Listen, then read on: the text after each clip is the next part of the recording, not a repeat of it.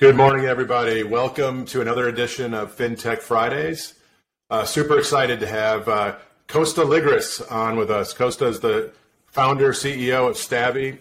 Uh, I am super pumped, Costa, to kind of dig into what you guys are doing uh, in your space specifically. But before I do that, uh, let's open the show the way I always do. I ask my guests to share your definition uh, of the term fintech and what it means to you, either in your life as a consumer or preferably in your in your role uh, as founder and CEO over there. Yeah, so um, you know, fintech for me is basically technology and software that um, that redefine the way that financial uh, financial systems and transactions have um, have traditionally occurred. Um, so yeah, because sometimes we get a little heat that like, wait, aren't you guys a prop tech company because you're in, in the lending in the mortgage space? Right. And the reality is, um, no, we're not. We're we enable financial transactions and and, and more broadly speaking, um, if if I get this right from my marketing department, uh, financial tra- uh, transactions that uh, help people redefine you know key key moments in their lives. Yeah, and and what what better way to say it? Key moments in their lives. You guys you guys kind of get in and help solve a problem for consumers and servicers at arguably maybe the most key moment in, in, in both entities' lives. And that's a good segue to kind of dive in and just talk about your company, kind of the, the problem that you sought to solve and how you've gone about doing that. And, uh, and I think you have turned this, this, that part of the business on its ear a little bit. Yeah, no, thank you. I um, I have to do one technical correction only because um, uh, it, it, would not I wouldn't be where I am and I couldn't couldn't do this without me. So I'm a co-founder. I do have a co-founder that I started the the business with, Josh Feinblum, um, who's our CEO and president, and uh, he oversees all things technical um, as well as uh, his background is in cybersecurity and fraud and abuse. So thank you for that. Um, thank you. So, yeah, no, no worries. It's uh, it's something that's important to me and. It, it, it's just uh, very similar to sort of sometimes when I, I tell people if they say something like, "Oh, doesn't so and so work for you?" Uh, that's not nomenclature that's allowed. That's right. I work with them. So yeah, um, but yeah, so you know, it's it's been interesting. I think for us, uh, the hypothesis was, of course, to start in the origination space, and for the most part, our products uh, were agnostic. As a matter of fact, our very first product that we rolled out is a middleware that connects banks to their third-party vendors for settlement and uh, and title. And so it was really interesting to see the evolution of uh, how this pandemic has changed the world, uh, and that's where the opportunity existed um, um, through influencers in the space that um, that really understand servicing to sort of coach us and teach us and show us some of the fragmentation that exists. It's fairly remarkable to me that um, that we live in a time in an era where lenders are still mailing out through first class mail um, documents to people to modify their, their loan documents and their mortgage. So. Yeah, it's uh, and that's where I, I, I loved watching you guys kind of kind of come up. I was at Flagstar uh, when you know in your early days, so uh, I wasn't directly involved, but I, I had a so, sort of a second row seat, kind of uh, as you as you were working with the accelerator and, and the folks over there. Um, and of course our, our mutual friend Courtney Thompson, who uh, we'll give her a shout out here. She's the best. Uh, if you haven't looked up Courtney and Consigliera, it's time to do it. She's she is a, a dynamo and, and just a wealth of knowledge. Um, but you're in servicing and you don't know Courtney. Uh, you're not in servicing. exactly. You're not in today's servicing, that's for sure. That's for sure. So let, us take a step back and just let's talk about exactly. Uh, well, let's not exactly, but let's talk about what Stavvy does today uh, in in kind of the the mortgage ecosystem. Yeah, so um, so we operate both in, in, in, servicing as well as origination, um, and so you know, Stavvy is a platform that is designed to connect all of the relevant stakeholders um, in in one place where they have access to all of the necessary tools to be able to take transactions um, that have traditionally uh, required in-person interactions and or paper interactions, the two obviously um, going sort of hand in hand, and moving him into a digital uh, into a digital platform. So we have we have your traditional e-sign tools, um, secure video conferencing, um, and uh, and remote notary tools.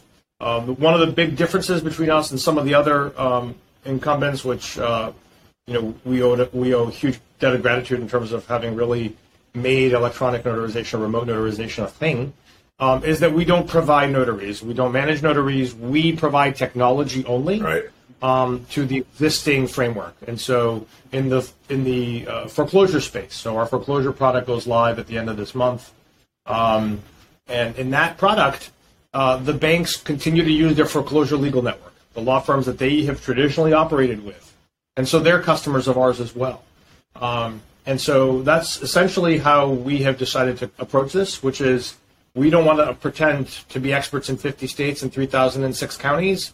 We are technolo- we're a technology company that provides the infrastructure infrastructure to empower um, the the stakeholders. And you hit on you, you hit on something you said they're customers too. So you have you're you're basically coming at it from both both sides of the uh, table, if you will, right? The, the the lender servicer side and then the service provider side and then you you're essentially connecting the dots digitally for those transactions that typically would have happened in person and and uh, you know face to face, obviously, to to happen in this kind of digital world. Uh, and, and I'm assuming the same applies in the front end for what you're doing in the origination space.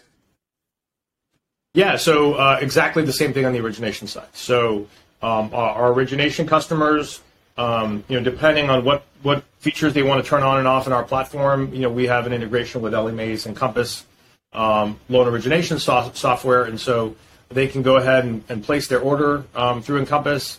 Um, they pick their title and settlement provider, and then that title and settlement provider uses Stavvy as the tool to actually schedule the closing with the consumer, um, be able to conduct the closing remotely, um, and uh, and do it in a place where they have all the tools they need, the video recording to comply with the state RON requirements, uh, RULONA, or you know, hopefully it's some shorter of the Secure Notarization Act. Um, if it's state specific, we've gotten down to the state level, and so the notary stamps that are generated and created, the requirements for X509 certificates, or whatever it is that's required, Stavvy supports that. Um, and so it really was designed so that um, the title and settlement industry, irrespective of what they're using for title production software, um, you know, what operating system they're on, they have a web-based uh, interface that they can use to connect with the consumers, the borrowers, the sellers, the realtors, the lenders. So, understanding what the, the, what what I know about that side of the business in terms of you know the the just the notary piece and the the, the signing, it's still it's trying to come into the uh, the, the, the current uh, century decade, but it still lags in a lot of areas. It seemed that seemed like a risky place to go attack. It, it makes sense, totally makes sense to go at it, but it seems like you had a lot of uh, you would have had a lot of friction with these antiquated processes and, and small companies that actually execute on all this. How did you guys attack? How did you tackle that challenge? Well, uh, yeah, so that's an awesome question, and I think more importantly, I, I would I would sort of restate like, how do you tackle that? Because it's, it's uh, not over, right? it's, it's, not over, and uh, and it never will be over. And uh, and first and foremost, it really frustrates me when um, I hear people, and it doesn't matter whether it's a fintech, but, but in any industry that is a disruptor or a pioneer, they talk about all the things that are absolutely amazing. Yeah. Um, we have had, I mean, honestly, the amount of um, positive feedback, the amount of um, you know support from the industry has been remarkable, uh, and that includes like small law firms that you never would have imagined would want to use digital tools. Um, understanding that you know my favorite one of my favorite quotes, Gretzky, like where's the yeah. puck going?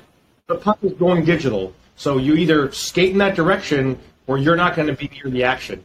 And so uh, that's been great, but trust me, it, for every success story and every supporter, there is somebody that has yet to be converted. And that's okay because it gives us an opportunity to educate the industry, right? And when you show them and you put your cards on the table, like, look, we have no intention to do what you do. Right. I did title and settlement for 17 years of my life um, in all of New England, brick and mortar operations in New York, New England, Massachusetts, Florida. Been there, done that. Not in, that's what I was going to do. I would have built tech at my old company. Um, you know, my perspective here is uh, there is an opportunity to be a platform that empowers the industry, right. and that's what we do. And I think that that is a powerful message. And I think when people sort of step back and realize and appreciate all of the things that we are building for them and how we help them migrate, um, even I mean, I'll give you an example. If you are a title company in South Florida, um, we know that you know, real estate is local. You know that, mean, you're given your background, and so if you're a title company in Southern Florida and you've had people through your network that have done transactions in Orlando or in Tampa or in the Panhandle, uh, you know, outside of your world, right. right? But now you can sit in your office in South Florida, use Stavvy, and not only do transactions in those areas, but you can actually continue to market yourself now as being a statewide provider. Right. And so that's powerful. Yeah, I would I would guess in that kind of piggybacking on that statement, the the the smart those, those smaller local firms who may initially have been threatened, the the, the smarter ones are going to look at your platform as a way to grow and scale without without necessarily adding a ton of overhead, right? Hundred percent. And I, I tell people, um, you know, when I started practicing law, going to age myself, but we did, you know, when we negotiated contracts, it was fax machine was the predominant method used. Right. I would mark up contracts. I still look at still, to this day, red pens all over my desk. Um, I would mark up with my comments, and then we would send it back to them, you know, by fax, and that's how we would go back and forth. But look, I mean, today everything is you know redlining and doing it digitally and, and attaching files to Word um, or using um, you know platforms to share larger files. Same sort of yeah. thing. Like we're not here to do anything other than provide you with technology and tools to do that. And so, if you're not going to go back to the fax machine, why are you going to go back to the conference room with, with pens and stamps? Right. Well, I think I think the um, from my perspective, where I sit, you know, at FinLocker, we so let's take let's go back and just talk about the impact uh, of COVID and quarantine because I've got to imagine that that was a sort of pivotal pivotal moment for you all because it, it has been for us in terms of user adoption and just the where consumers are in terms of adopting digital. So let's go back to that, you know, March 2020 when the world changed as we as we know it. Uh, did you view that right away as as as good or opportunistic for you, or did it present some challenges initially that you had to kind of set aside and tackle individually? Yeah. So the initial reaction is like, "Oh my yeah. god!" I actually remember being on a flight. I was in the UK, um, and I was flying back with uh, one of my board members, and we were kind of looking at each other. We boarded a flight from London Heathrow to Boston an international flight boarded in under five minutes because there were only like eight people on the right. plane or something. um, so there was it was a moment of uh, I, I, think you know like any other traumatic uh, event in anybody's uh, or in our collective lives. There's a moment of like what is going on here. Uh, when I got back, got into got stateside, I actually went into the office. At the time, we were gracefully and graciously being hosted by Accomplice, a venture fund here in Boston, in their offices. It was a really small group of us. And uh, I went into the office and I said to the team, all right, we are going to experiment going remote. I want everyone to go home. Um, we got monitors and equipment for people to, to go remote. Uh, we actually, I remember moving stuff out of that office on a weekend. And uh, my co-founder, I think at the time, Josh was like, I think you're being a little dramatic and overreactive. Uh, you know, there's something going on in China, but let's all like, and I was like, look, there's nothing wrong with just like testing this out. Right. what would this look um, Entree, our first purchase of a Zoom license, um, and having a morning stand up. At the time, uh, there were like six of us, uh, and so you know we went we went remote. We tried it out, and then it just progressively, obviously, got worse. The pandemic, right. uh, but yes, that that was when we we saw some of these executive orders start dropping in states that did not have permanent RON legislation. Um, and I actually uh, uh, drafted one for Massachusetts. I was involved in the one in Connecticut. Remember, you know, legal background. Um, when people started coming and asking me for thoughts and advice in this space, you don't turn your back on the industry, right. even though you don't practice anymore. So, um, that was the moment. That was a pivotal moment. Where I was like, okay, we need to stand up a product right now that can support these other states, and that's what we did. We rolled out a, a RIN product that allowed you to do to witness the execution of the documents, record the transaction, do the identity proofing, and we stood that up really, really quickly. Um, we even uh, at that time we offered small title agents and law firms if they're doing like five or less a month. There was no minimum; right. they could just use the platform for free, and they just had to figure out where they're going to store their video. Um, after I think six months or something, I don't remember yeah. what it was, but the function of like we should be there for the industry. We are a technology player in this space. And that's when we really saw the opportunity, and that's when we decided, okay, now it's time to really dive into our e-sign tools and products. Yeah, I, I, as I was thinking about the, our call this morning, I, I not knowing because we haven't talked in a while, just not knowing exactly, I had to imagine that that that I don't want to say put you on your map. You guys were on the map, but I think it it, it had to accelerate, you know, growth uh, and and expansion. And so, what what do you guys look like today? I mean, are are you balanced in terms of front end, back end, in terms of originations and servicing, or do you sit on one, you know, heavier on one side or the other?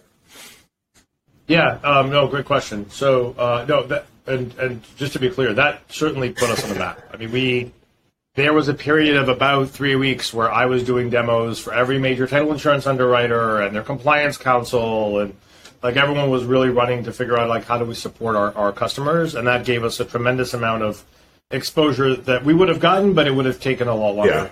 Yeah. um, and in terms of yeah so where we sit um, we're fairly balanced. Um, i suspect actually that in q1 of next year um, you know what's the old expression? Like you know uh, tell god your plans and to make him laugh or, or something like that right um, and so we have been watching carefully, not just on the servicing side, but more specifically on the foreclosure side, um, you know, where we think things are yeah. going.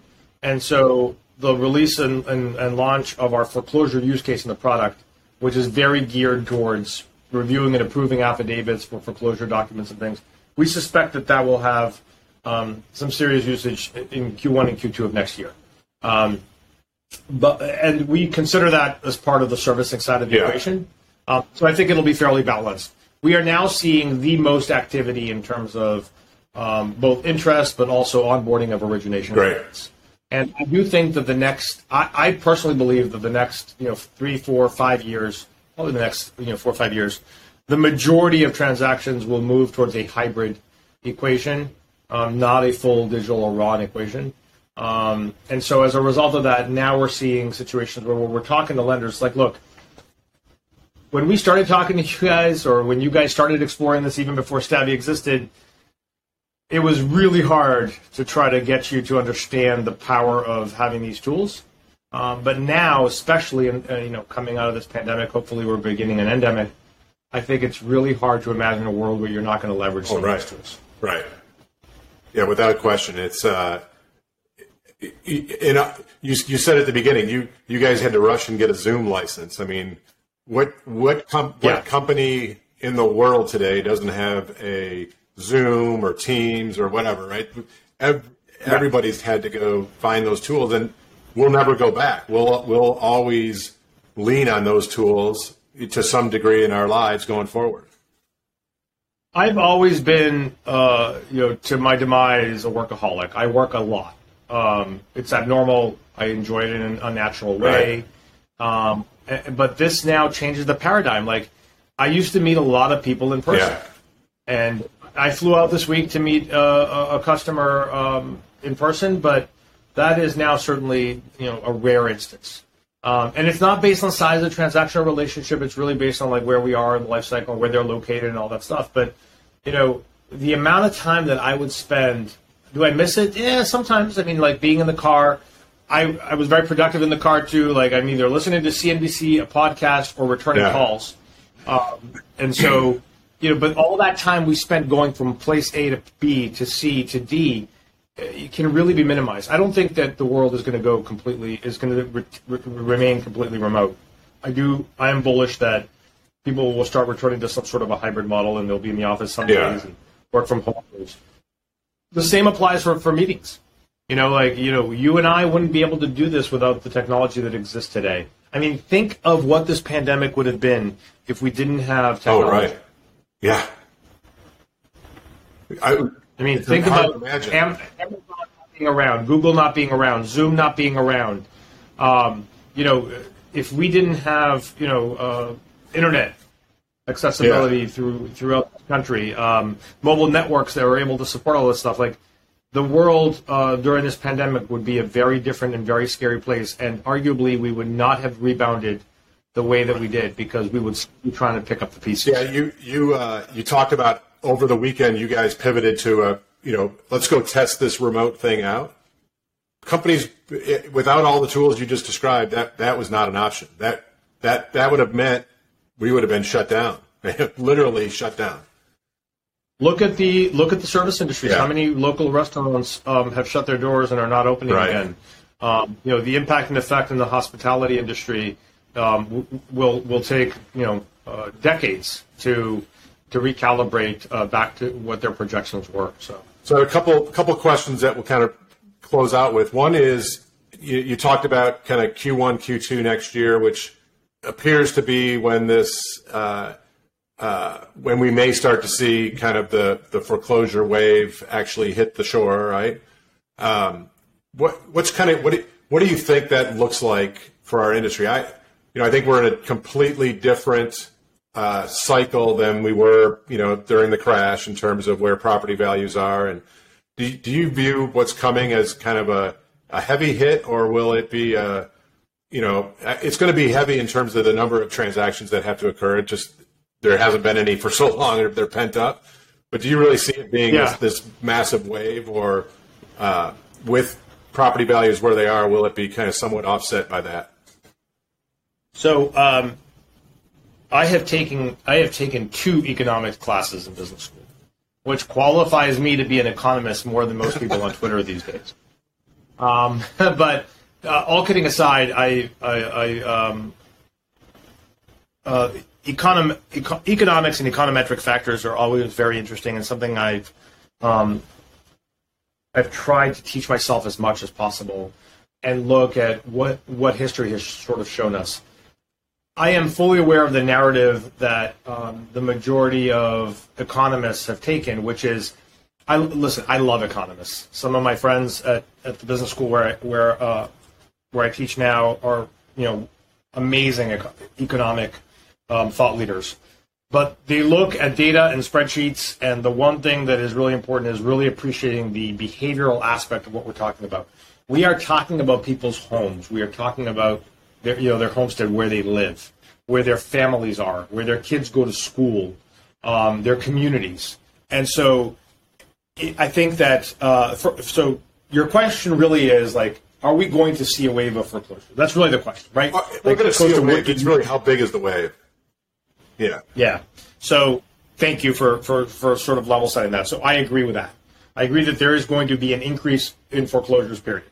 Um, this concept of people have so much equity in their homes now, this is not what we were dealing with back in 07, 08, where I was doing closings where people will state their income, state their assets, you know, tell you that they make $8 million a year, um, and they were getting approved for these loans of we went from 97% financing, I remember, to 100% financing to more than yeah. 100% financing. Yeah, like pay you, we're giving you money to renovate the house that we think you're going to renovate, yeah. right? And so, yes, that is certainly a data point.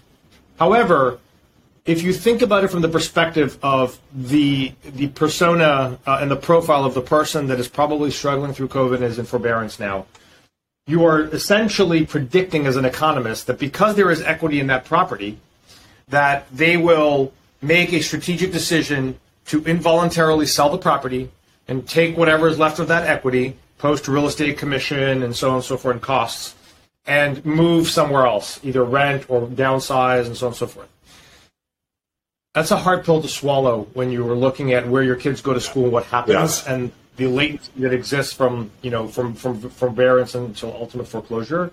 Um, and w- the one thing that I always tell people is like when the music stops in real estate, it's like the bar shutting down. Like it stops. It's over. And so you get some increased foreclosure activity in a couple of communities or neighborhoods, you know what that does to comps in the area, Right. and so that will that will adversely affect comps. It will impact it'll impact that. Now, that's the gloom side of sort of the narrative. But I think the positive piece of this is I do agree that there will be an increase, but I don't think that we will see anything the likes of what we saw Right. during the Great Health Crisis. Yeah, I think, and I agree. I think my, my perspective is the increase we're going to see through a period of time is is more about just that, that these haven't happened for so long. It's been they've been paused, right? So you you have situations that otherwise would have happened months ago that have been pushed out six, 12 plus months, and of course those are some of those are just going to happen, and and and those will always happen regardless of the economic cycle that we're in. So. Uh, yeah. All right. So the, the, the last question is this is how I like to close the uh, the, the podcast here. Um, mo- I, I guarantee most of my audience doesn't know Costa. They don't know Stavvy um, because a lot of our What? now they will. This is cool. This is what's fun about this. Now they will. Ryan, you're putting me on the map here. I don't know about that. I don't know about that. I'm not even on the map. So how can I put you on the map? Uh, let's give, give us give us a little bit about you know your who you are, what you like to do when you're not uh, solving these these massive problems for our industry. Yeah, so all right, I'll tell you who I am. So like where I came. So my parents were both born in Greece. So I grew up speaking Greek. English was a second language for me. Ligris, Um, right? firstly, it's, yeah, I mean it's supposed to be like an Opolis or an Akis, but yeah, um, I got lucky with a short Greek name. Um, so like on my name, on my name in school and stuff like that, it wasn't that bad. Um, it doesn't mean the kids didn't make fun of what I was eating, but um, yeah. So parents immigrated here from Greece, born and raised here in Boston. Um, I'm a science guy. I studied uh, um, physiology and chemistry at BU. Um, med school dropout that went to law school to be a patent lawyer. Um, have always been fascinated with sort of processes and structure, and so um, if I had done it all right from the beginning, I probably wouldn't have gone to law school. Maybe would have become an engineer. I don't know if I'm smart enough to be an engineer, but regardless, um, yeah. So I uh, I went to law school here in Boston, and then um, built uh, title and settlement operations. Um, what makes me tick? Um, I love building things. I'm a builder, and so for me, the, the the best thing in terms of the things that excite me, and I think that's why Josh and I work really well together, is culture is really important. Um, and so, you know, organic growth within our organization, seeing people that I had hired as assistants at a law firm, and then mentoring them through and making them lawyers Right. or helping them through that journey of becoming lawyers themselves is something that I love. Um, you know, because legacy to me is not my name on the side of a building. It's people looking back and saying like, this is how I learned to do business. This is how I learned to build things. This was a mentor of mine. This was somebody in my journey. Um, and it's something I'm really passionate about. Um, what do I do for fun? I love to travel. So um, something I enjoy doing is getting on a plane. I worked from um, from Greece this summer um, for several weeks, which was really fun because I hadn't been able to go over there for several years. Um, but I like to travel. Um, I like to play golf when I haven't torn my bicep tendon, which I have to fix Ah. this winter, and then I can play some golf again. Um, but uh, yeah, enjoy, uh, enjoy going to live music. Um, something that's been hard, obviously, through the pandemic Right. to be able to go to concerts and, um, and enjoy um, enjoy live, live music. Uh, I'm a foodie, and through the pandemic, um, I have uh, really evolved my cooking skills. And so, you know, cooking for uh, breakfast is like my favorite meal, and one of the things I and I love cooking breakfast. So I'm excited to get back into some sort of a hybrid office situation where we have a larger kitchen, so that once a month I can actually just go into the kitchen and just cook for the entire team. I got to get on the cal- and I got to yeah, be on the calendar for that. Yeah, absolutely. my nephews always uh, tell my uh, my brother and sister in law um, that their breakfast uh, pales in comparison to what their uncle There makes. There you go. Uh, I'll get up in the morning if they're sleeping over, and they'll be like, "Oh, we want shakshuka." I was like, "Yeah, no problem. Let me start cooking some tomato sauce and herbs and Moroccan spices and poach some eggs." So. Um, it is something I enjoy doing, and we will definitely, uh, when we get you over to Boston, we'll have you over for breakfast. Awesome.